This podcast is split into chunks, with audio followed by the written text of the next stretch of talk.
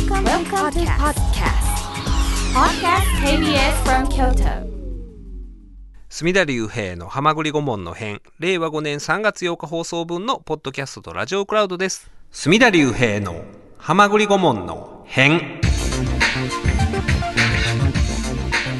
浜栗リスナーの皆さんお元気ですか？私が弁護士で俳優で文豪の隅田隆平です。今夜のゲスト早速紹介しましょう作家の増山実さんです。あどうも増山です。前回ね、はい。ご出演いただいて。あまた呼んでいただいてありがとうございます。えーあはい。のジュリーの世界、あのラジオをきっかけにまたはリスナーも呼んでくださったあ方も多いようで、はい。はい、あのね、ジュリーの世界から派生するええ。70年代、80年代の京都のお話がめ前回は。ね、それでえらい 盛り上がっあて。、あの、はい。増山さんがエキストラではいはい。ご出演なさったというヒッポクラテスたち、はい。拝見しました。あ僕は大学生の時に、ね、大学生の時にエはい。キストラで同志社大学の、撮った、はい。あの大森和樹監督ねのヒポクラテス。こうん、工人口の、はい、京都府立医大が、はい。ぶあのモデルの落語医医科大という設定で。はいはいはい。で、あのね、最初、冒頭、お橋のところはい。で鴨川の、お交通事故が起こって、えーはい。怪我してる人を、まあ、やじ馬が集まってきて見てる中で、みんな、わあ、どうしよう、どないしようと、悲壮な顔してる中で、はい。ニヤニヤしてたのが、そ 増山さんということで、僕、探したんですけど、はい。あの、帽子かぶってるそうです、あ、そうですよね。ええ、だからもう、ね。もうめっちゃロン毛で、そうですよね。そうそう。だから最初ね、だから何回もこう一時停止して確認して、だからもう面影がもうそうですよ。そうでしょ？顔は増山さんなんですけど、そそううですよ。キャップかぶって、アポロキャップかぶ って。ちょっとあのデニム地のアポロキャップに、はいそうです。でも髪の毛めっちゃ長かった長かったんですよ。だからロングヘアやったんで、えーでもね、他にニヤニヤ、にやけてる人がいなかったんで、そう。ああ、増山さんやろなと思ったなんんですけど。かまだあどけない可愛い顔してますよね。あれが大学、あれ大学4年。4年生1980年ね。大学4年生の時でしたから。4年生だったら、もう40年以上前です。通常は就職活動で、え結構、まあ髪の毛切ったりするかと思うんですけど、いや、あれはね、あれまだ春ぐらいやったんですよ。春先やったから、ええ就職活動始まってないから。始まってないからまだあんなんでよかったんですよ。あの当時は割と就職ものんびりしてたんですよねあ、。そっかそっか。今は結構早かったりもするでしょそうですよねええあの頃はあのそうでもなかったしということもあってはい。でもああいう大学生の時にエキストラとはいえああいうヒポクラテスたちとか、はい。ああいう映画出てう、ん。そういう経験すると普通に就職するのがうん、嫌になりませんでした？そうですね。だから僕はサラリーマン向いてないんちゃうかなとええ。その頃から思ってて、ええええ。でもいっぺんやってみようとはい。思って、はいえーなんかそのあのあの時やっぱりサラリーマンになった方が良かったんちゃうかなって後で後悔するぐらいやったら、ええもうさっきやっといて。だから人間ってそういうとこあるじゃないですか。なんか後悔するっていうのは、あの、やったことうん。で後悔するというよりは、やらんかったことで後悔うんうんうん。するっていう。やっといたらうな、んそう。どうなってたかそっちの後悔の方が大きい。やったはらい、後悔があったにしても、まあ、やったしね、みたいな。そのサラリーマン3年ぐらいやってらっしゃった、3年ぐらいやったんですよ。3年やって確認できたんですか？向いてないと。そう。はっきり分かって、でも3年は勤めようと思ったんですよ。はいはいはい、はい、で、3年は勤めようまあと思って。適性が分かんないですも3んね。年ある程度やらんと勤めと分からんやろなはい。だから最低3年は勤めようとええ思って勤めたんですけれども、やっぱり向いてないなっていうのはあー。確信してね確信に変わって。だからねだからそっから放送作家になったんだけど、ええ。僕はやっぱりやってよかったですね。サラリーマンさんね。あー。だかららあのね働くってどういうことかが分かったんですよ、ほうほうほだからあの放送作家ってうはい一見なんか遊んでるような感じでしょ？面白いことを考えるって。あの僕も学生時代にラジオとか聞いてて例えば竹内先生がどうも作家らしい。うん、なんか楽そうやな。そう。そう。アホなことだけ言うやっぱりて外から見たらそんな感じっていうイメージは、ね、あるじゃないですか。はい。まあ、僕もそんな感じで。これを仕事としてやっていけるのかなって感じあったけど、その働くっていうのがどういうことか分かったんで、はい。あのもうなサラリーマン3人やったから放送作家の仕事もちゃんと。うんうん。これは仕事やという あの労働としてなりわいとして。プロ意識を持ってはあ。できるようになりました。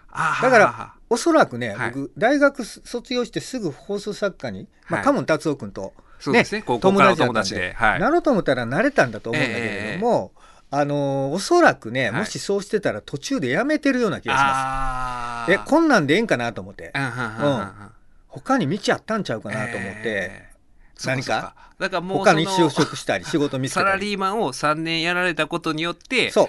自分は会社勤めは向いてないと。そう。きりと分かって。もうもうだからこの道しかないそうかそうか。だから引き返す。もう引き返せない。引き返せないはい。っていう、なるほど。だからそういうの大事ですよね、退路を断つと言いますか。退路を断つ。はい。はははははは。そう。そういう意味では退路を断つためにはええ。もう一遍進まんとね、ええうん、なるほどなるほど。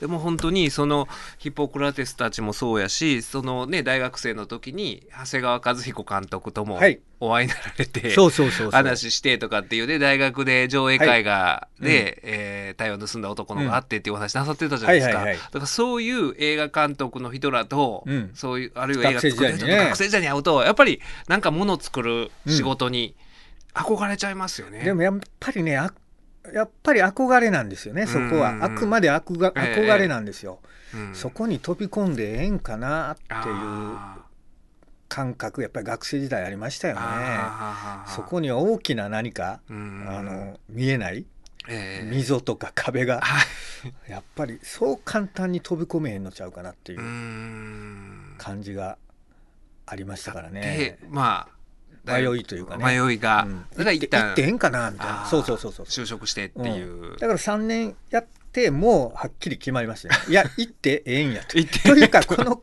壁乗り越えるしかないんやと。溝飛び越えるしかもうないねんからだからそれも面白いですよね。あの普通は3年そういう会社勤めすることって逆にもうああもうなんだろう安定志向になるというか、んそういう場合もあるでしょうね、ねえ、うん、そういうじゃあそれはそれでいいじゃないですか。うんうんうんうん。うん。そだから僕もずっとその就職もすることなく司法試験大学卒業してやってて、その時にあーやっぱりあの仕事しながらやった方がええかなとか思ったんですけど自分の性格上多分仕事したら、もうなんかまあええかみたいになっちゃうんじゃないかなっていう思いがあったんで、あのちょっと形は違うんですが、もう退路を断つというか逆にもう就職せんとこうと思って勉強はしてたんですけど、ああなるほどなるほど。うんであのねマルクスアウアルクスマルクス・アウレリウスってローマの皇帝えーがおりましてね、はい。その人の残した言葉があって、はい。えーもしあなたがどこかに行こうとするならばそれは自由だと。はい。でもしここにとどずっととどまるとするならばそれはここに十分慣れているということだと。うんうん。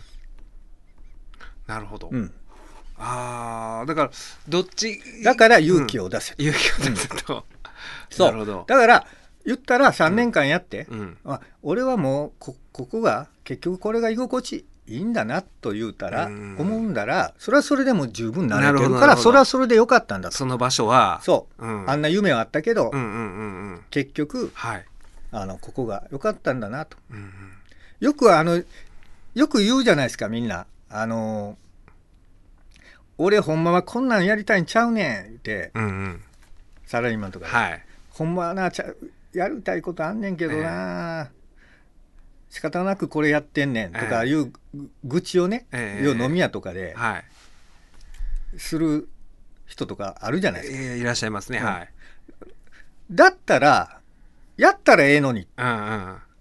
はい。ね。そのだ何かをやることを誰も止めないはずなんですよ。うんうん。進むことさっきの話だったらね、そう。行くこと進むということを誰も止めない。うんうん。誰も止めてないのにやらないということははい。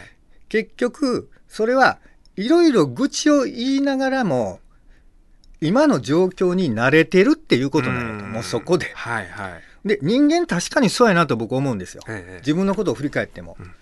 あのほんまに嫌な場所って人間おれませんよ。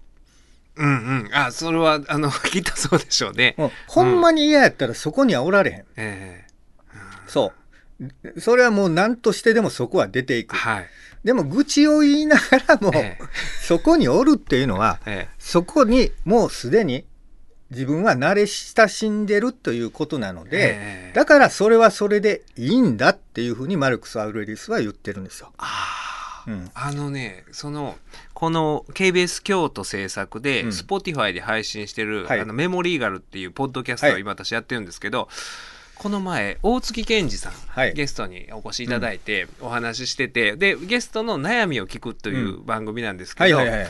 大健さんが もうロックを40年やってるけど、はいはいはい。40年やって改めて思うのは俺あんまりロック好きじゃないんですよね。うんうんうんはいはいはい。あの周りのロッカーはもうはい。愛してると、ううん。んうんそういうアピールもすると、はい。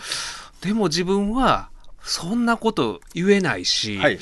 うん、好きかどうかわなるほどね。からんし、なるほど自分はその高校生の時にバンド始めた時に別にその何かを表現したいっていう欲はあったけれども、はい。それがえ選んだのが偶然ロックやっただけで、はい。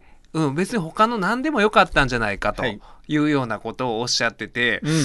であーなんかそのね話聞いてたらあ大月さんでもそういうふうに思うんやと思いつつただこの40年やってるいうことが結局迷いつつも、ええ。今もそこにとどまってると、ええマルクス・アウレリウスのね、うん。言葉で言うならば迷いつつも十分やっぱりそこに慣れ親しんでる、ええ。だから大月健二はやっぱりロッカーなんですよ、ですよね。はい、そうでなければ、はい。そこにおられないんです、うん。うん、そうですよね。うん40年ロッカーじゃないのにロックの世界にはいられないですよね。で。大月健二がもし、はい。い、やロッカーやめようと思うんならば、うんはい。どこへ行こうと止めないわけじゃないですか求めですね。そうでしょ、えね、うん。世間が止めてるわけでもないじゃないですか、どこへ行こうと自由なんですよ、だからどちらにしても OK なんだから勇気を持ちなさいと。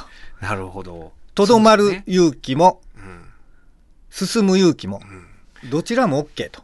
なんかそ僕僕もその大月さんのその話聞いて自分自身で考えたら僕も根本的に揉め事嫌いやなっていうのがあって、うんうんにもかかわらず弁護士を今15年やってて、はいはいそうやねで15年やられてることなんて他にないわけですよ。うんうんってことはそれが慣れ親しんでるそれが、というん、慣れ親しんでてなりわいなんだろうでなっていう。まああのねやっぱりね日本語にこういう言葉あるじゃないですか、ええ。水が合うたという。はいはい。水が水が合わん、うん。水が合うっていうんですよ、言いますよね。ね。うん、だから水が合うたんですね。合ってるんでしょうねはい。きっとね。はい。ほんで芸人も合うてるんです。両方合うてるんですよね住吉さんの場合はね。まあだから、このラジオも、もう6年目にね、KBS のこの番組になってるから、うん、毎週今週も。だから両生類みたいな。ねあー今日もね、あの、本当に、えー増山さんの今までの、ね、歩んできた道をまた改めてお話をお聞きしたいなと思うんですけれども、今度、このジュリーの世界はい。の、また、イベントがあるということで、はい。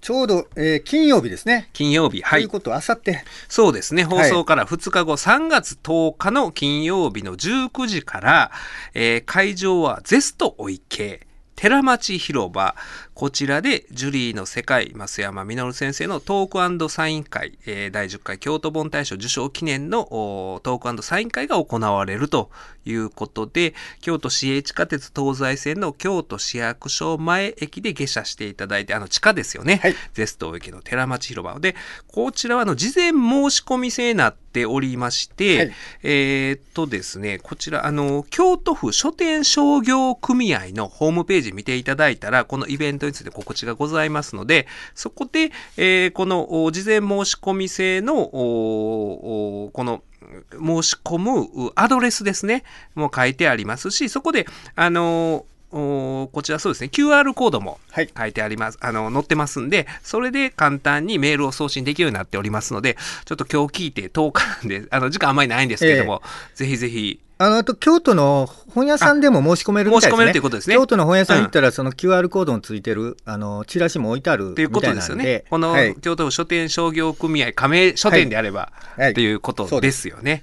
はい。まあおおむね入ってるんでおおむね大体いけると思います強制加入ではないですもんね。ね強制ではないけど弁護士会とかじゃないから。おおむね入ってると思うんでですよね。大体のとこは入ってますから、はい。で、えーあのね、このジュリーの世界、この前、私がそのプログラムを決める役をやってる、京都北ロータリークラブブっていうところにお越しいただいて、ええ。あの、講演していただいて、で、その団体がですね、まあ、平均年齢が65歳ぐらいで、その、ま増山さんよりもちょっと年上ぐらいの人が、はい。あの、多くて、僕が一番最年少ぐらいですけど、まあ、皆さん、あの、やっぱり、ジュリーのことご存知でしたね。知ってましたね。ねええみんなもう当たり前のことのように、うんなんかあの、懐かしんで聞いてらっしゃいましたよね。聞いてね、くださってましたよね。はい。あーだから僕はそのねこのあの増山さんの本の中で存在を知って、ええそこからちょっと調べたりはしてたんですけど本当にもうその頃のまあその会に入ってらっしゃる方もまああのほとんどが洛中の、おね、出身でっていうような人が多いんですけども、その当時学生時代よう河原町に行ったら見たみたいな話をね、皆さんされててそうでしたね。みんながその思い出を共有してるっていうことを改めて、ええ直接体験して、ああ、そういう存在やってんや、とね、改めて思いましたよね。これがね京都本大賞を受賞したのでね、今ねこの版元のポプラ社が、はい。あの新たにですねもともとの想定の表紙があるんですけれども、えーえっと新装版のねカバーをフルカバーをええ作ってくださいましてねあ私も書店で拝見しました。はい。新聞記事風のええあれで、えー見出し風に一番上にねはい。1984年2月5日、一人の男が京都で死んだはい。河原町のジュリーそれが彼の名前だジュリーの世界っていうようなね ちょっと新聞記事風のええあのカバーが今新たについてますんでなってますね。これはない。かなかね、うん。すごくいいなといい感じ、あの、そうです、そうです。その、ね、あの、雰囲気がいい。京都の書店では大体このフルカバーが今は？置いてると思うんでねちょっとご覧いただければなと思いますけど。でこのね1980年2月5日、はい。これがまあ河原町のジュリーの命日なんですけど、ええ。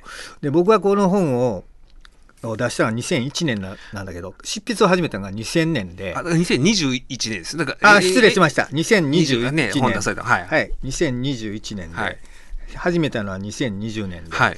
えーそっからですね僕2020年の2月5日はい。に一応ねその丸山公園で河原町も河原町のジュリーが亡くなったとされる、えー場所にですね、あの祇園祭の矛を収める蔵があるんですよありますよねはいその軒下で亡くなってたということなので、2月5日にねはい。花を捧げにえ行ったんですえ。よ。うん。で、えー出た年にも行ったし、はい毎年行ってるんですよ。えほんで、えーただそのそんな花なんか捧げてるの誰もいないからあまあまあまあもう僕の花束だけがあるんですけ40ど。年近く経ってるわけですからね。はい。で今年も行こう思って、はい。今年の2月の5日結構寒い日でしたけどね。あ、行かれました。行ったんですよ、はい。ほんならいつものその軒下に行こうと思ったらねそこにあのおオレンジジュースの紙パック捨てたってんですよ。で誰やこんなゴミ捨てたんやと思って見たら、入ってみたら、はい。封を開けてないんですよ。封の開けてないはい。オレンジジュースのえ紙パックがそこに置いてあったんですよ、えはい。僕が行ったら。つまり捨ててってあったわけじゃなくて置いてあったんです。つまりどういうことかというと、うん。備えてたんですよ誰かが、ですよね。うん、誰かが備えてた。で、オレンジジュースっていうのは、このジュリーの世界を読んでもらったらわかるんですけども、うん河原町のジュリーの好物やったんですよ。そうなんですよね。で、それを僕はこの小説の中でね、あの結構書き込んでるんで、はいおそらくですけれども、あの、このジュリーの世界を読んだ読者のどなたかが、ああの今年あ。ええ初めて、はい今まではもう僕の花束しか そこへなかった ええからええね。ええで今年初めてそういうのが置いてあったので、あのこの小説の中でそのおジュリーという、まあ、ホームレスがオレンジジュース飲んでる、えー描写がよく出てくるっていうおっしゃってましたけれども、はその部分は実際のジュリーもそうなった飲んでたこれはあの創作じゃなしに実際オレンジジュースをよく飲んでた。えー。だからその当時それをお直接目撃してた人が増山さんのこの本を読んで記憶が喚起されたのかあるいはその当時のことを知らん人が読んでまあど両方考えられますよね。ええだから両方考えられますけど、うんうんいや僕それ見て感激してね、ええ。僕以外にこの2月5日にはい。この場所に来て金松ジュリーに実際に足を運んでうん。思いを馳せた人がおるんや。しかもこのオレンジジュースをお供えするっていうのがいいじゃないですか。そうですよね。ジュリーの好物を好物備えるをっていう。ポツンと置いてあったんですよ、へえ、そう。最初本当にゴミやと思ったんだけど、ええこんなとこに捨ててあるわと。あのちゃんと立ててうん。うん封は開けずにストローもついて置いてあったからあ誰かが備えたんやと思ってね。なんか小説ってそういう広がり方するっていうのは、それでねそれから数日後にい。ろいろネットで見てたらね、えあの河原町のジュリーでちょっと検索してたら、はい。京都のどっかのね俳句のグループがねええ。なんかツイッターでちょっとつぶやいてて、はい。で2月5日の区会やりますと、恒例のはい。次回、えー2月5日ですと。えほんで今回の区会の議題はえ はい河原町のジュリーですって。え いや季語ってあるじゃないですか。ね季語って俳句には。あります。であの今回だけ特別にうん。冬の季語として河原町のジュリーを冬の季語といたしますって、えふるってご参加ください言って。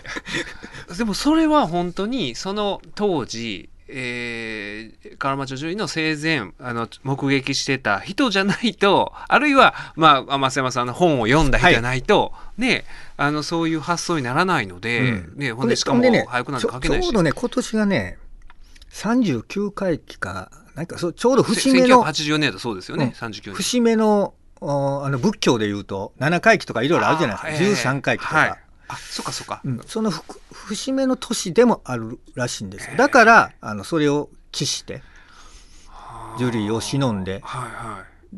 ジュリーを季語として区会を開きましょうっていう京都のねど どちらかの、まあだからその空とかをもねたしなんでる人やから世代的にもきっと多そういうこ分ジュリーを。となんですよ今60代そうですよね。はい。って考えると本当に京都のいろんな人の記憶そをこの本そう。がジュリーの世界が喚起したっていう。そう。ね。それでだから河原町のジュリーを季語としてどんな俳句読まれたんやろうなと思ってすごい興味あるなと思って。まあすいませんいかがったらどうですか？ねえ。いやねえもう終わってるんですけどね、ええ。はい。でもほんまにその2月5日に開くっていうことでしたから、そのあの増山さんにスピーチ来ていただいた回の時でもそうですし皆さんがそのジュリーの思い出を語る時にあの時親と一緒に映画行っててとか、そういう学生時代によく映画館行ってて、うんみたいなこととこうセットで言うん。ですよね。思い出とつながってるんですよ。そうなんですよ。そう。うんほんでねどっかのね YouTube でもねこのジュリーの世界のことをねすごく語ってる方がいらっしゃってね、ああそうですか。やっぱりねそういうね思い出と語るんですよね。んあのジュリーの世界に出てきたええあの理髪店に私はしょっちゅう行った 言ってええ30分ぐらい話したんですよあの その思い出を。あのーこの本に出てくるこの六角広場のとこにある、えっと、ペットショップはいはいは前あったんですね。はい実際にありますったんですよね。あの話もこの間その皆さんされてましたね。そのあのお越しいただいたそのロータリークラブの会の時に。あそうでしょうね。あうん、そうであすそうですったなこうみたいな話で。そうそうだからみんなねそれぞれ個別に、うん。あのいろんな、ええあの思い出が、うんあの場所あの場所いうのがみんな違うんですよね。そうですよね金よああ覚えてるわあ、うなぎ屋さんのね。六葉車覚えてるわ、ええええええはい。なるほどなるほど。で、えーこのジュリーの世界のイベントが先ほど申し上げた通り、3月10日ですね。そうですえーそのおねジュリーは亡くなったのはあのこの八坂神社のところですけれども、お普段行動してたのはこの寺町と新京よだから北市場先ほど通りのこのサインあのイベント会場、ゼストののすぐ近くあっていうのお池のあの地下のところですけどそうですよね言ったらあのすぐあの辺がねゆかりの場所でもあるんっていうことですよねえーこの小説の、まあ、主人人主人公の一人である交番のはい。巡査が出てくるんですけど、寺町の三条、えー寺町交番、はい。えーの巡査、はい。あれはまあ言ったらその近くですからね。そうもう歩いてすぐのところだしそこからもうすぐ近くがこのでゼスト池の本能寺があるでしょ？あります。本能寺の皆が天正寺っていうまたええ大きなお寺があるんですけど、はいはい。でいろいろ聞くとねそこの天正寺の境内でよう河原町の樹里はねああそうですか。あったかい頃はねようそこでも昼寝とかしてたらしいですよ。まあ、だから、まあ、ゆかりのお地で、はい。えーゼスト池寺町広場3月10日、はい。19時になりますんで、えー京都府書店商業組合のちょっとホームページをチェックしていただければと思います。は今夜は作家の増山実さんにゲストにお越しいただいております。あのー増山さんにお聞きしたかったのは、はい。先日あの笑福亭笑瓶さんがあそうでしたね。お亡くなりになられてびっくりしました。であの私もびっくりしたんですけど、はいその、おまあ、この番組といいますか、えー、増山さんもね、はい。一緒にお仕事なさった柳田さんと僕って結構その翔平さん、はい。誠さん北野誠さん嘉門達夫さん、はい。ジャクジャクさんとかが、はい。このお台頭してきた。ちょうどその4人がねあ1985年前後当時の若手のホープ4人だったんですよ。うんですよね。だからその漫才ブームとこの NSC 出たダウンタウンとか日曜日ブームの間のほんまそね。その時代をおもっとあのはい研究せなあかんっていうのが私と柳田さんのテーマやったりするんですけど、そのお翔平さん、ジャクジャクさん、孫さん、カモンさんと一緒にお仕事なさってたそうのが増山さんやと思うんですけど、その当時のお話聞きたいなとか思いまして。あはいはいはい。えっとね、実はね、僕は、えー、カモン達夫、それは高校時代の同級生だから、ものすごい深い関係がありますね。えそして、ジャクジャク、桂ジャクジャク。はい彼はね、僕を一番最初に、この放送作家を始めた時に、一番最初にラジオの仕事をくれたのがジャクジャクやったんですよ。あ最初の仕事ははいジャクジャクさんの、そうなんですよ。ラジオなんですか？はい。これね、ちょっとどういうことか、ちょっといきさつを言うとね、はい僕はほんまに駆け出しの、まだ27歳の仕事が何にもない時やったんです。お仕事を辞められて、はい。はい、ささっきの話。サラリーマン辞めサラリーマン辞め,、はい辞めたんはええもんの、はい仕事なんか何にもない時やったんですよ。えその時に、ジャクジャクはもう結構売れてたんですよ。えそれで、朝日放送ラジオで、はい。えーヤンタンの裏ですけど、えーちょうどヤンリクっていうのがあったんですけど、ええそれが終わって、はい。えー新しい深夜放送番組を始めるとはい。いうのの火曜日に桂ジャクジャクっていうのが抜擢されたんです。はい。それで、えー構成作家がつくでしょ？ラジオ番組にはつくんですけど、その時に桂ジャクジャクにつく予定やった構成作家の人が割と大御所で、まあまあ実績のあるえ人やったんですよ。はい。でそれでそれを聞いたジャクジャクが「いや僕はこの人とやりたくない」と。え でもなんとなくわかります、あの持ちは。あのもう実績も何も何にもなくてええからとにかく若い作家と僕はやりたい。いやこの人は分かると。あの実績もあんのも分かるし、はい。それは分かるけど、あのーそういう実績のある人とは僕はやりたくない。うん。もうどこの誰か分からんでもええから あのー若いえ作家とやりたい言って、そのプロデューサーを困らしたんですよ。ほんだら、あの、ジャクジャクが、あジャクジャクとカモン達夫はすごい親友ですかえら、えんで、えージャクジャクがカモン達夫のとこに、なんか高校時代の同級生がサラリーマン辞めて、放送作家を始めたやつがおるらしいっていうのを、はい。ジャクジャクが小耳に挟んえで、えあ、もうそいつでええと。あ、もうその時は全く面識ないのにない。えだからジャクジャクは僕のこと何にも知えらん。え単にカモン達夫の同級生ということしか知らんねんけど、俺はそいつとやりたいと。ただその、カモンさんが信用を置いてる人間やぐらいの。それぐらいの情報はあったんですよ。あもう、うん彼とやる。ええ増山実とやらしてくれって、プロデューサーに言うてくれたんですよ。ああ、だからそれは全く実績ないそう時ですよね。全くないと。だから恩人なんですよ。あ、それがデビューの。そうですよ。だってそう、それ言うてくれへんかったら、僕はもっと、そこでね、ほんまにデビューできてない。えラジオのね。っていうような、一番最初のきっかけをくれたのがジャクジャクやったえそう、ジャクジャクさんやったんですね。そう。ほんでね、それ面白かったですよ。はい最初の初回のね、放送が3時間の番組でしたね。ええーあれ4時間やったかな？11時から3時やったかもしれんな。とにかく長い番組やったんですよ。ええーほんで3時に終わるんですよ。ええ そんでね、3時に終わったらね、えーな D 宅のあるところにファックスが来て、ええトゥクトゥクトゥクトゥクってファックスが来たんですよ。で、えーリスナーか誰かかなと思ってはい見たら、屋敷隆人からファックスが来て、聞いてはったんですか、聞いたぞと。で、あの、高人さんは知ってはったんですよ。あ桂ジャクジャクがええ ABC ラジオで初めて深夜ラジオのことの長い番組をメインのあれでパーソナリティでやる。あはい。で、とその時も高人とは知ってて、ジャクジャクのことをね、ちょっと可愛がってたという、はい。そういう関係があったらしくて、だから、最初から最後まで聞いたと。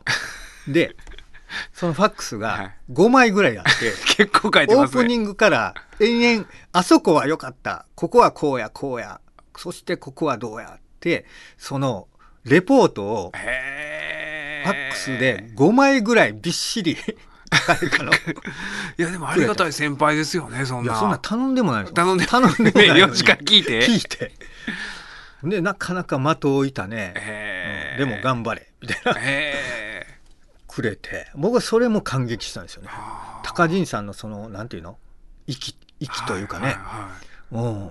それが僕の初めてのラジオデビューで、そなんか言ったらすごく幸せなことですよね。最初の番組で。もすごいですねその普通は誰かのうんどうなんでしょうか？カバン持ちみたいなやったりするわけじゃないですか、うんそのいきなりメインのその番組の作家とかじゃなくてそう。ねそうなんですよ。そう。だから僕はすごいラッキーなレビューやったなと思うんですよね。でそれをきっかけにあの仕事が広がっていったそういうことなんですよ。そういうことなんですよ。やっぱり一個ね実績作ると、えええ一応ね何にもやってないやつで だからようそこの渦中の栗を拾ってくれたなと。何にもやってない人間ですからね。うん、でもジャクジャクさんとしてもやっぱりラジオで自由に話したいってなった時にそうねその大御所の作家おがいたら。安定したちゃんとした番組にはなるのはわかるけども、気も使うし。そう。これやれ言われたらやらざるを得ない可能性にかけたいと。なるほど。これからのという。あー。まあそういう心意気がねあの4人にはあったんですね。うん。はい。それでその4人のうちの1人の翔平さんがね、はい亡くなって、ええーこの4人の中で翔平さんだけがちょっと年上やったんかな？2歳ぐらい年上あかな？はあみたいですね、うん。うんあのでもねあの別に敬語語を使うわけでもなくああ。のみんなで4人であのいつも頑張ろうって言わってたんだけれども、僕はこの4人の中で翔平さんだけがねはい。そんなにあのあの面識当時なかったんですよ。あそうですか。はい。あとの3人はものすごくええ。深いつながりあったんですけど、はい。翔平さんだけなかって、えそれはまあちょっとその年上いうこともあったのかもしれないけどとにかくなかって。ほんで当時ねこの4人を売り出そう言って、ええ。毎日放送ラジオはがい。結構特別枠作って、え結構ラジオの夜7時ぐらいのええ時間を1時間ぐらいね、もう自由にやれみたいな感じで、ええ。この4人にやらせたんですよ。それ4人単発で単発で。単発ではい。で1回ずつ。ええ。1人ずつ。あ一人ずつですか？うん。一人ずつ、あの特番として、えだからあれカモン達夫のなんなんとか、はい。ザ・フレッシュとかいう番組やったかな？なんか、うん。何しかそういう特番枠でええ。4人交代交代に1時間ずつぐらい喋るっていうそういうのがあったんですよ。で僕ね翔平さんのやつを聞いたんですけども、はい。えーこれがね全然面白くなかったんですよ。あそうですか。はい、あほんでこれでこのカモン君とか誠とかも一緒に言っててんけどもジャクジャクとかと。はい。これ翔平どうすんやろうなこれからみたいな感じで言ってたんですよ。ええ。そういうまあ言ったらちょっと出遅れてた感じが。その時うん。は、翔平大丈夫かなみたいな感じやったんですけどもその後ねあの突然ガバチョに出てええ。そしてほどなく東京に行って、ええ。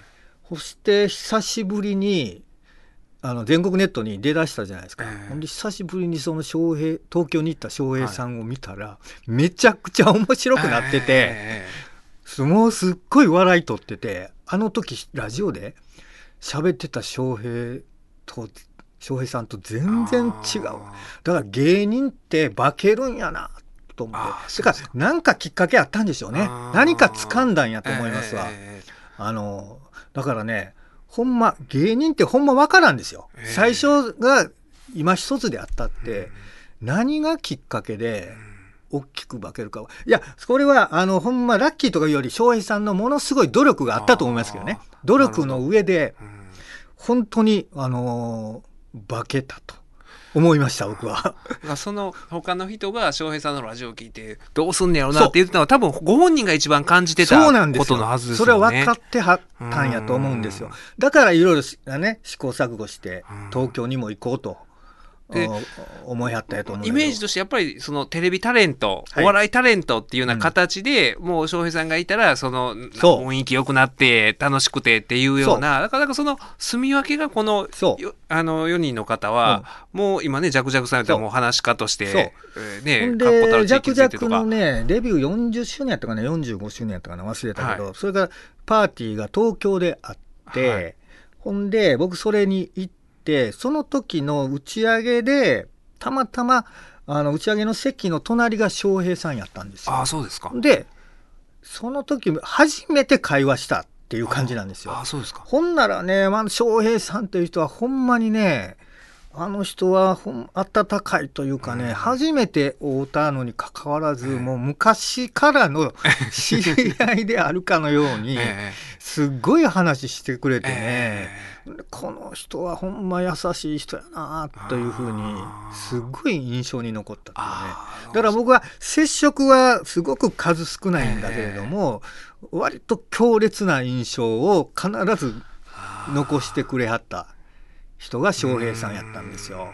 はい。だからどちらかというとそのおあと残りの3人ジャクジャクさんで、まあ、ゴッさんカモンさんとの付き合いが深かったって感じなんですかね。はい。誠はね、ほんまにナイトスクープからね。あ、まこさんナイトスクープですか？はい。いや、その前から知ってましたよ。はいだって、カモン達夫君の友達だったから。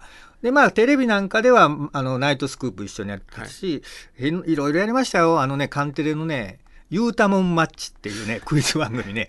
あのね、それ、レギュラーがね、レギュラーが高木ブーとかね、え、そんな番組やったんですなか。かなか変わった番組をね、結構、まこちゃんも新番組とかに声かけてくれて、ええーそんな番組をやったしね、ほんでね、最近で言うとね、最近言ってももうだいぶ経つけど、あのー今、ミヤネ屋ってやってるじゃないですか。はい。えっと、ミヤネ屋の前の番組が、激テレって言って、ええ1年か2年ぐらい、あの、ミヤネ屋の前身の番組が、はいあの、夕方枠であったんですよ。あの、宮根さはいん、宮根大抜擢でえ始めた番組、ミヤネ屋の前の番組、えはい。それが2005年ぐらいやったと思うんだけどね。えで、それ僕構成で入ってて。ほんで、で、レギュラー陣の一人が誠やったんですよ。へえうん。で、まこさん、ミヤネ屋も継続して出られて出ましてたもんね。たでしょ、そうそう、んそうなんですよ、うん。それは継続して出てて、その前身の番組も誠はずっとレギュラーで出てたんですよ。えでもう第1回目の放送の時に読売のあの2階のロビーがあるんだけれども、そこにおって、あのーほんならエレベーターが開いて誠が出てきて、えはい。ほんで僕を見つけてほんで寄ってきて僕に「ええ。おう」言って。ほんであの歩きながらね楽屋にい歩きながら、はい。僕の肩を抱いてねえ「おう増山」って「俺らもうあれやな」って、えーもうこの仕事初めてこの業界入って20年。はい。俺25年。やってきたんやな言って。ほんでこの間に、えーおらんようになったやつもいっぱいおるけど俺らはまだこの業界におるんやな頑張ろうなって あそんなことを、まこさんが改めて。改めて、えーその劇テレの初回の放送の時の楽屋に行くまでに僕の肩を持ってしみじみと言うてくれたんですよ。へーあそうかと僕その時にあ確かにそうやとえ僕が仕事始めたのが1985年やったから、ちょうど20年かと。ええでまあ誠はもうちょっと早くやってたからそのまだはい25年ぐらい、はいまあそれぐらいのええ。20年25年やな。とようここまでの 生き残ってきたよな。これからも頑張ろうなって言ってくれたんですよ。そう。でそれは僕は割とね感激してね。ああ、覚えてらっしゃいます？ええ。あ僕もそういえばまこさん初めてお会いしたのがサイキック20年聞いてたんですけど、はい。でもうサイキックが終わるっていうのがさっき出てて、でそう。で僕はその手紙を書いたんですよ、うん。朝日放送宛てに。サイキックセンター宛てに手紙を書いて、でその時僕「オールナイトニッポン R」やり始めた頃やったんで、自分がずっと20年ラジオ聞き続けて今ラジオやるやる立場になりましたみたいなお手紙を書いて、うん。で書いた後に僕が読売テレビの「天」に出ててはい。行ったら、ちょうどその前がミヤネ屋やってて、うん。誠さんがあのその謹慎なさる直前で、はいいらっしゃったんですよ。うん、で、あの楽屋に来たの誠って書いたから、うん。お手紙送った後やったんで、もしかしたら読んでくださってるかなって思って、勇気を出して、ノックして、うん。あのー、隅田です、言うたら、あーあの手紙ありがとう、みたいなんで、それが僕、よう考えたら初対面、初めて喋ったんが、だから2009年のうん。2月、3月うん。でしたね。んあーそうそうですね。へえーだからあの、読売テレビの旧社屋の2階でいろんな人間模様があるんですあそこ良かったんですよ。そう思いません？そうですよね。あのだから、ね要はそのエレベーターの、はいと楽屋口のうん間にちょっとしたパーラーみたいなロビーみたいなのはいがはいあるんですよね。ね。うん。でちょっとしたそこで打ち合わせするみたいな。はい。だからちょうどあの通路が、うんそのタレントとスタッフがちょっとクロスする。えークロスロードみたいな 今の放送局ってね、まあ、皆さんあんまり出入りしたことがないからわからないと思うけどすっごい閉鎖的なんですよ。そうですよね。今の読売テレビのあの、スタジオのとことかでも、ものすごごく厳重なそうですよね。厳重でしょ、うん何回もこのカードを、はい。そうですよ。ピーピーってやってね。うん。うんだからああいうオープンスペースっていうのがもう今放送局になくなったでしょ、ああ、そうですよね。うん読売も朝日放送もええ。MBS もうん。もものすごいセキュリティのうん。チェックが今 KBS ぐらいですよね。そすごいって。ね 顔パスみたいな。顔パスで何も、そういうカードとか要求されへんとは。そう。ですよね。あー。それがねえらい厳しなってね。昔は緩かったですよあ、そうですか、放送お局も。はようございます言ったら入れたからね。僕ら程度でも入れたからね。そうですか。今はね有名なタレントで顔が分かってても絶対入れないですからね。あちゃんと、その、おい分かってます。いや俺やん。って。知ってるやろ俺。それでも入館証忘れたらっていうような。や分かってるんですけどそれなかったら入れられないんですわあまあセキュリティをっていうことなんでしょうけれどもわかるやんって。昔は緩かったです。これね ABC のエピソードなんですけど、これ言うてええと思うけど、ええほんまにやった昔の話ですもんね。うん。うそうそうそう。あのー ABC のちょうどあの正面じゃなくてあのちょっと裏から入る道があるんですよ。あええええはい。あの入り口が、はい。で大体僕らそこから入るんですよ、えあの受付のある方じゃなくて。要は警備員室はい。警備員のいてはる入り口から入るんですよ、でもう今入館証とかない時代からもう「おはようございます」言って入っていって「お疲れさんでした」言って帰る感じなんですよ。である時ねあのーなんか作業服着たはい。人らが34人来てえ「あどうもおはようございます」言ってえはい。入っていったんですええ。ほんで降りてきてそのように誰かがなんかピアノかなんかを運んで「どうもえ作業完了しましたんで、あどうも」てそのまま出してなんかピアノ盗まれたみたいな、え ABC の。ABC の。ああなんか聞いたことあるうん。な、そんな話が。今ってありえないですよね。あまあありえないですよ。そうですよね。それを誰も止めんかったっていうね。てっきり作業の人やと思って。うん。だからその大掛かりになればなるほどできちゃうんですよね意外に人きっとね。間そういうもんかもしれない。盲点になってますよね。そんなもんを盗むわけないっていう。そんなもん持ち運んであ運ぶわけないっていう意識があるよな。ああの私が竹内先生が聞いた話で、サイキックの収録にいつもある人が来てて、うん。で竹内先生は竹内先生でまこっちゃんの知り合いなんかなって思ったらしくて、はいはいはい。まこさんはまこさんで竹内さんの知り合いかなと思ったらしくて、はい。でも誰の知り合いでもなくてだからリスナーが紛れ込んでんのが十何年ずっと。へえ。だっていう。だからまあ、誰かスタッフの知り合いだったかもしれないですけど、孫さんも竹内さんも知り合いなかったらしくて、うんずーっとそう思ってて、うんでもその人が、もう、そのメールとかハガキとかもさっき読んで、うんけーとか言ってるらしいんですよ。あこれあかんな、みたいな。うちの番組何思ってんねん、みたいなことを言ってる人がいたっていうような、言うてはりましたもんね。僕あの大学生の時にはいやっぱりラジオとか聞いてて、えあのなんか公開録音って多かったんですよ当時、ええめっちゃ多かって、はいで生放送今あの朝日放送の A スタジオからこのラジオの生放送をやっておりますって。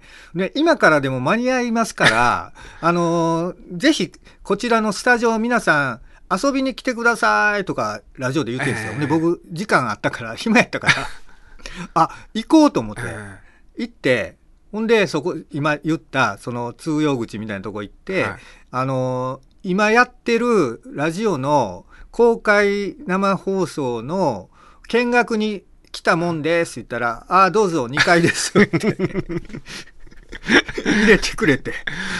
うんあの放送局のに中の2階のスタジオですよ。ですよでそれを、それだけでほんま入れたっていうね。あそんな時代がやったんですよ。ーうわーまあ垣根がないにも程があるっていう。だから今なあんまりないですもんね公開放送とかっていう自体があまりもう、まあ、コロナの影響もある言われてみたらそうやね。そうですよ公ね。開放送ってないし、うん、で、サテスタってあったやんか。あサテライトスタジオ。ササテスタみたいなのね、はいはい昔はうんいっぱいあって、ね、見学に行けたし。そうですよね。あの、このジュリーの世界で出てくる太陽を盗んだ男でも、あの、池上紀美子さんがそういうとこでやってましたね、ラジオね。でしょ？そうそうサテライトスタジオで。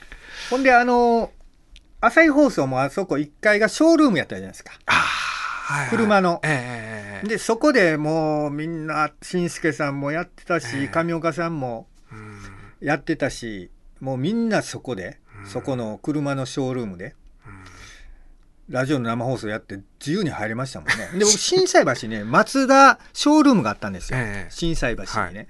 で、そこで僕、カモン達夫、北野誠の、はい。It's a Party っていうね、えあの、ラジオの公開番組をやってましたよ。で、司会、あの、MC のアナウンサーがね、三上千恵さんでね今や沖縄でジャーナリストをやってる、ええ。映画監督をやってるっていうね、ええ。そういうメンバーでね、あの、ショールームでの生放送もありましたね、昔は。だからもう本当に、あの、出 出入りが結構自由なっていうような、うん。まあでもそうか今はちょっといろいろねそういう警戒するのもしゃあないかなと思うんですけど、今夜は、えー作家の増山実さんにお越しいただいております。はい。はい。今日はね、ちょっと70年代の話をしようというはい。皆さんのリクエストそうですだったんで、えちょっとその、まあ、変わらず、あの、ジュリーの世界もね、ちょうど70年代の話で、ちょっと、あの、この小説の中には、当時の新京国界隈の映画館がいっぱい出てくるんですね。そうですよねはい。で、あの、当時の街並みっていうのは、なかなかね、映像では残ってないんですよ。はあそうなんですかね。ええはい。でね、ただね、残ってる映像を見ようとすれば、はそれはね、映画なんですよ。映画、あー70年代に京都で撮られたた映画。映画、はい。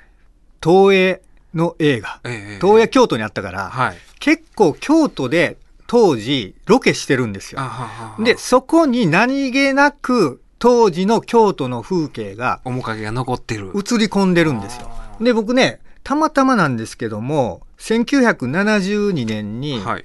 あの、東映の鈴木紀文っていう監督がい,、ええてるんですけども、割とその、なんていうか、B 級というか、エログロ的な感じの映画を撮る人だったんですけど、この人がね、スケバンゲリラっていうね、スケバンゲリラ。スケバンシシリーズになったんですよ。はいはい。で、スケバンゲリラっていはいう映画を1972年に、ええー撮ってて、えはい。で、えーこれね当時あのすごくまあちょっと女優として売り出し中の杉本美希とかね、ええ。池玲子とか、ちょっと色っぽい感じの、ええ。セクシー女優的な感じで主演で出てた映画なんですけどでこれを僕見てたんですよ。えほんならあのーそれねスケバン同士が京都で戦うっていうあの関西のスケバンとええ。東京のスケバンが 京都で京都で。相まみえて戦うっていうような、ざっくりとそういうはい。ようなストーリーなんですけどでその関東のスケバンとこのこっちの地元のスケバンがこう対峙してえおまみえるシーンがねあの今で言うとねあの六葉社っていうあの、はい。喫茶店えの,、あの南のはい。あの東西の筋、ええ。龍馬通りっていうんかな。今ねクロスホテルっていうホテルが、あの要は河原町通りと木屋町の高瀬川の間に、はいえ、まあ六葉社の南の筋ですわ、はいはい、一本、え、あそこ昔が映画館やったんですよ。京劇会館っていうね。ああだからあれか京劇なのボーリング場とかそうそうボーリング場があったとこ、はいはいはい、あそこあそこあそこ、はい、うん、そうそうボーリング場と映画館が、え。ああそこに映画館もあったんですね、映画館があったんです。僕はボーリング場の時かそう。らしか知ら映画ないですね。館と病、競劇会館っていうね、でそこの駐車場でやってるんですよ、あそうなんですか？うん、そうスケバンの東西の。スケバンのこの。そう。向かい合ってるっていうのがが。それが競劇会館のえ駐車場でやってるんですよ。懐かしいなあ思ってね、えー。ほんでね田中小見正っておるじゃないですか。小見正がね、俳優。はい。あの個性はい。的な。これでも出ててでこれ何の役かちょっと今忘れたけど田中小見正があの新京極のあたりを歩いてるシーンがあるんですけどこれが八千代会館。はい。ああのポルノ映画をやはい。った、その前を歩いてるんですよ。何気なく懐かしいなと思ってね。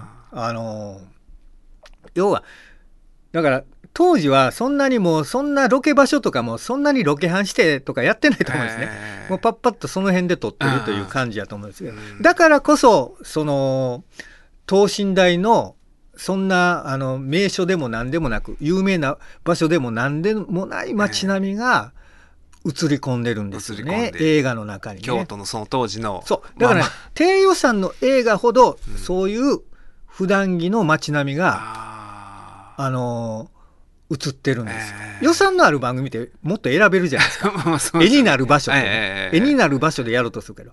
でも低予算やからもうその辺で撮るってなるから。だからそういう駐車場でやろうとか。えもうあのそこの八丁花の前はあの公園やったえから、ね、吉本京都花月があった、京都花月があってよだからだからしんすけさんがキャッチボールしてたとかそうって言いますそうそう。そうそう、もんね。うん。だからもうここからもう申請とかもいらんやろし。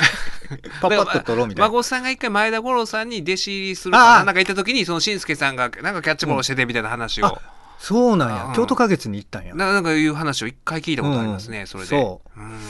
そうなんですよそういうのだからね。がその70年代のうん。東映共撮が撮ったのを見たら、そう。東映映画を70年代はいむちゃくちゃあの頃撮ってたから、えー東映は頑張って。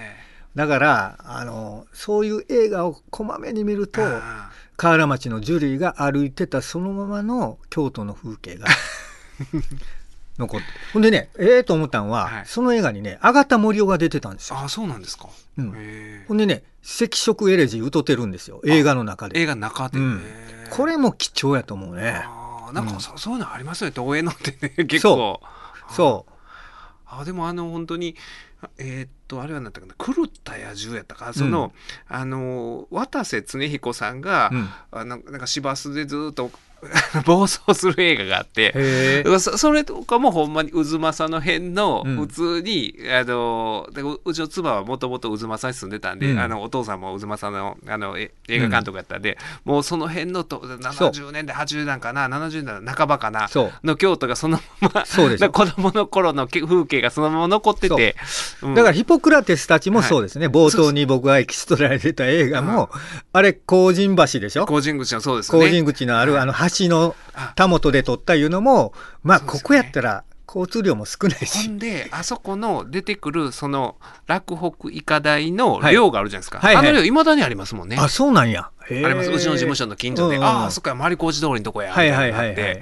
うん。うん。だからもう結構だから京都のそのあの辺の作曲のあんまり変わってなかったりするんでそうそうそう。細かにあの辺ねお店は変わってるかもしれないあんまり変わってないんですよ。そうですよね、あのあれパッチギってあったじゃないですか。パチはいはい。パッチギもねあれもあの70年ぐらい舞台やったと思うけど時代的には、ね、そうですよね。設定はそうでしょうね、そう。だからね街中とかくんうん。撮るのはすごい苦労したと思うんで、だからね割とあの古本屋の中とかね、公園みたいなとこはいはい。で結構ロケしてるんだけれども、でもねラストクライマックスシーンがねあの鴨川の出町柳の三角巣なんですでよ。こう喧嘩するとこそうですよね。そうそうそう。だから あそこはまああれを70年代って言っても、うん。